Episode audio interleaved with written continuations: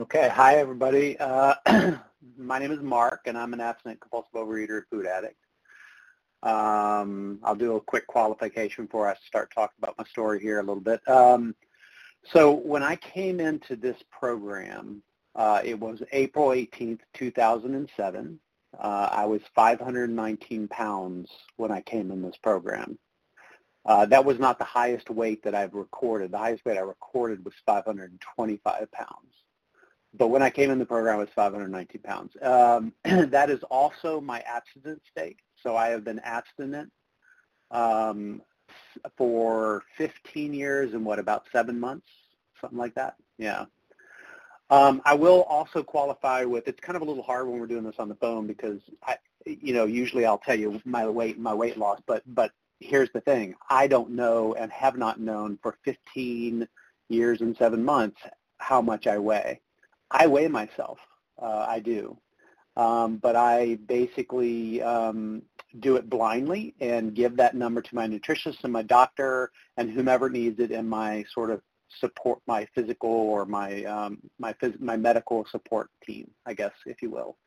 Um, it was something on the suggestion of my nutritionist and um, you know, when she suggested that, it, it kind of threw me for a loop. But I'll be honest with you, I was like, "That's okay. I don't have a problem with uh, not knowing what I weigh. But if you want to ha- if you want to find out, this is my experience with this. If you want to find out how much something has power over you, take it away.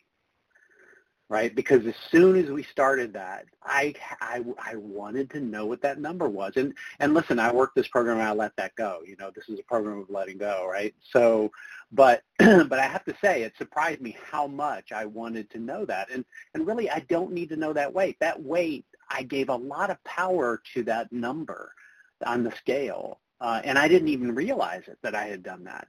Um, so anyway, um, again, I came in with a 78-inch waist. I have a 36-inch waist now. I do still have my extra skin. That doesn't just go away. It is elastic, but it is not that elastic. I don't go to that kind of weight, and uh, it snaps back. Um, so I'll just say this is my story. Some of it may resonate with you, and some may not. So um, anyway, we'll get into it. Uh, I always start a little bit prenatally. Um, you know, uh, my my father, my father's father, my mother's father uh, were alcoholics. My mother was a compulsive overeater.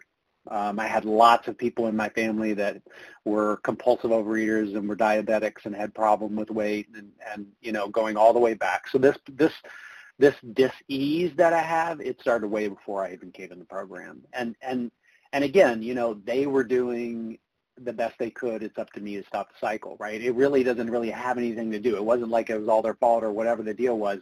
Um, it, but it was just this is what happened, and this sort of disease it kind of started a long time ago. Um, uh, I, I'm going to kind of tell my story around uh, the um, for whatever reason, I'm on this kick because I love the story, the freedom from bondage in the big book. And I'm just, you know, I work my program through the big book and through all of our OA approved literature, the OA 12 and 12. So I'll mention some of those pieces. But for whatever reason, I just sort of am on this kind of piece of that. And it's one of my favorite stories. So anyway, we'll start off with a quote from that. It's on page 544 of the uh, Freedom from Bondage, the big book. It's it's uh, the fourth edition, I think, is where that number is. Anyway, my drinking and for me, my eating, was a symptom of a deeper problem, a deeper trouble, right? I ate to medicate myself. I ate to escape life. I ate to avoid life. I ate to kind of numb myself, to check out, you know. you know, when I early on in my life, there was a concept that was there, you know, that I didn't even really realize at the time. But there was a concept of me not being okay, that I was not okay, right? You know, you know, fear tends to fall into three three buckets, I think, for the most part, right? Not getting what I want, losing what I have, being found out. Mine was being found out, and there was shame behind that driving that. So it was always this thing of they're going to find out, they're going to know that I'm not good enough, right? You know, and so so those were sort of my symptoms of my deeper. This is the symptom of a deeper trouble. This my food was a symptom of a deeper problem. Because here's the deal: food is not my problem. Food was my answer. It just happened to be the answer that was killing me. right? And so, you know, the problem, the problem, my problem is powerlessness. The solution, a power greater than myself. How do I get that power? Through a program of action. And that is the, that, that word action at the end is the kicker there, right? It works if I work it. Faith without works is dead right? You know, um, so I am the result of the way I reacted to what happened to me as a child. That's also from Freedom from Bondage, right? I, that that when I read that, that just hit me, right? The way I reacted, you know, and I was doing the best I can. I was a kid. I didn't even know what hit me when I started this. I can't think of a time that I was not a compulsive overeater, whether I was heavy or not. Because when I was young, I look at pictures and I wasn't that heavy, but inside, inside, I was a compulsive overeater. I was a food addict, right? Everything in my life was centered all around that, all of just my cravings and everything. And and again, freedom from bondage. I remember being lonely, terrified, and hurt. And that really, that just, I just had that concept of my childhood, you know, and, and not that then good things didn't happen, but, but what did I hold on to? It was all how I was holding on to it.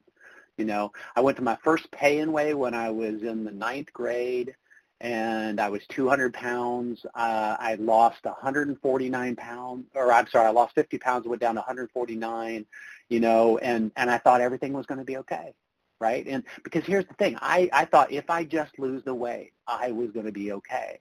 And that that was what that whole part of I am not okay was about, right? And in some ways it was, but it wasn't the core underlying thing. It was the powerlessness, right?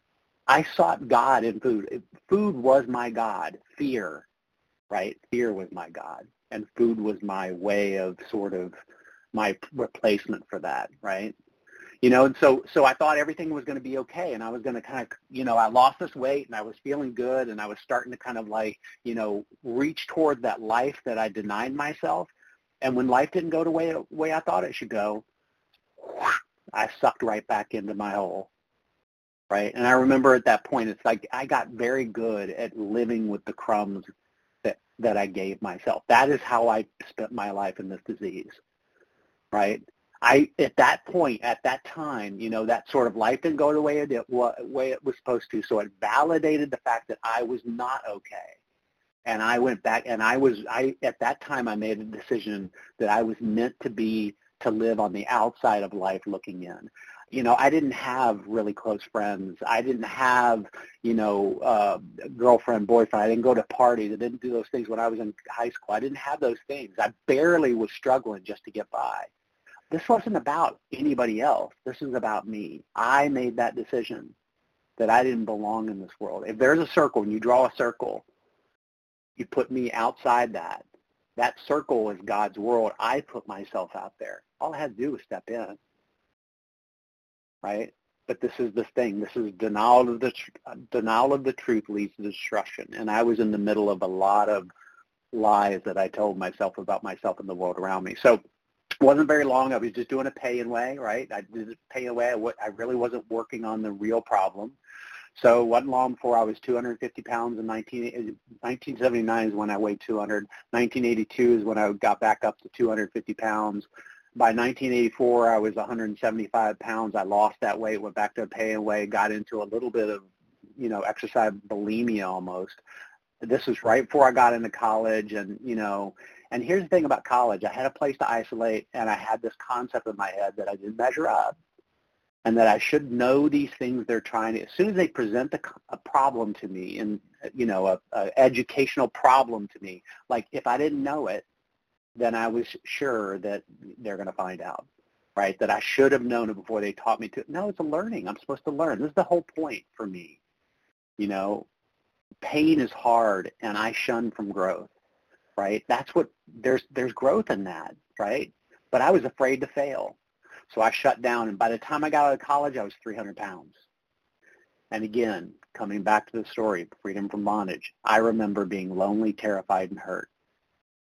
You know, I remember my first job in Atlanta, you know, Georgia, when I started out, and I, I, you know, now I have a place to isolate and I have money, and I'd start every day, and I was supposed, I was, I had a job where I designed things, and so I was supposed to come up with something new every day, and I was terrified that they're going to find out this person they hired isn't who he said he was. I just conned my way into there. You know, and Freedom from Bondage has this phrase, the thing that made the willpower possible was the knowledge that as soon as the day was finished, I could drink, in my case eat, myself into oblivion. Inside, though, I was scared to death. Maybe I wouldn't be able to hold on to any job. And that concept I held on to strong. So was not very long. You know, this was like 1990 when I started my first job. 1998, I was 525 pounds. Right? That that fear fueled that. I, I you know I wore a fear suit. Everything coming in got distorted. Everything went out got distorted, and I just ate to deal with it.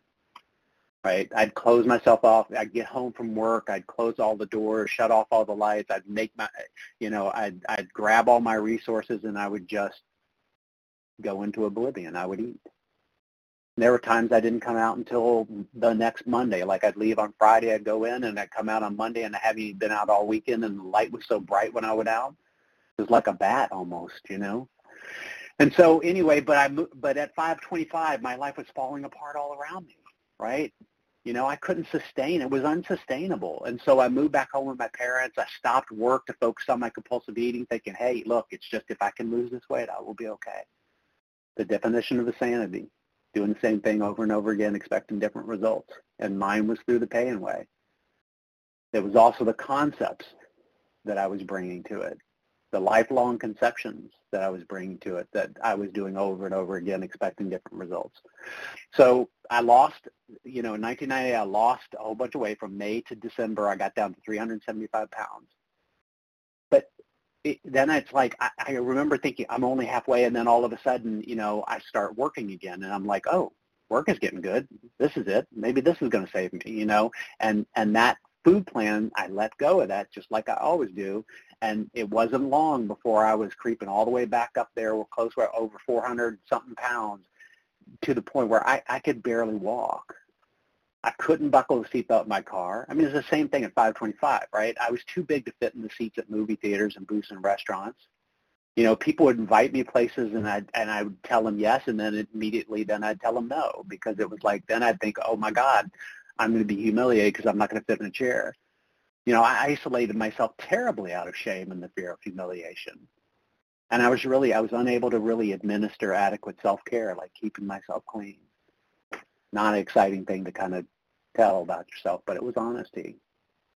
And in 2001, creeping back up close to that number, I was told by three doctors that I would die if I continued doing what I was doing. I was in a hospital. My blood pressure was crazy out of control.